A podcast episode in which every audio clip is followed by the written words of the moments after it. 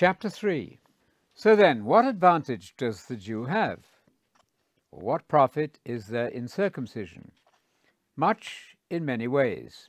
First of all, the Jews were entrusted with God's oracles. But what if some of them did not believe? Will their lack of faith negate the faithfulness of God? Absolutely not. Let God be proved true, even if every human being is proved a liar. As it's written, so that you will be found right in your words and prevail when you are criticized. But if our unrighteousness shows the righteousness of God, what can we say? Is the God who inflicts wrath unrighteous? I'm speaking from a human perspective. Absolutely not. For how then could God judge the world? For if the truth of God through my lie enhances his glory, why am I still judged to be a sinner? Why not, as we are slanderously reported to say, let us do evil so that good may result? Those who say this are justly condemned. So then, are we Jews better than they? No, in no way.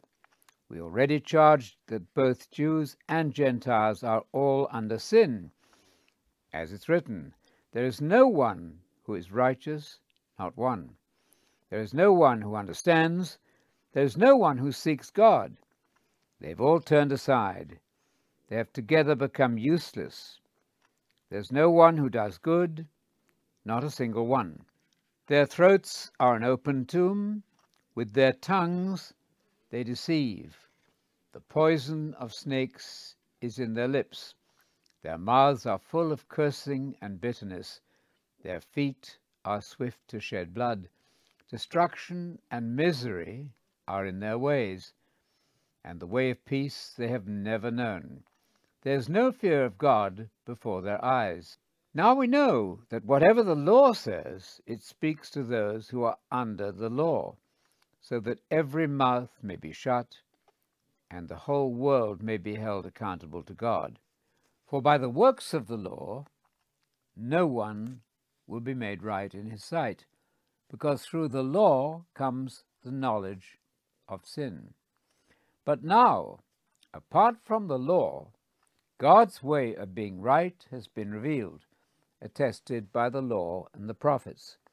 God's way of being right is through the faith of Jesus Messiah, for everyone who believes, and there is no distinction. For all have sinned and come short of the glory of God. We are made right freely by his grace through the redemption that is in Messiah Jesus. God displayed him publicly as the atoning sacrifice by his blood through faith.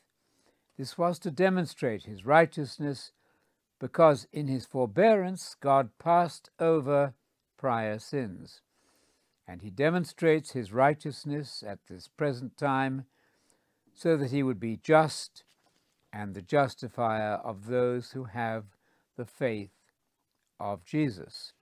Where then is boasting? There's no place for it. By what kind of law? Of works? No, but by the law of faith. For we maintain that people are made right by faith and not by works of the law? Or is God the God of Jews only?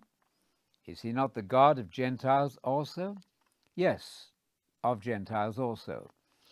Since God is only one person, and he will make the circumcised right by faith, and the uncircumcised right through the same faith. Are we then negating the law by faith? Absolutely not.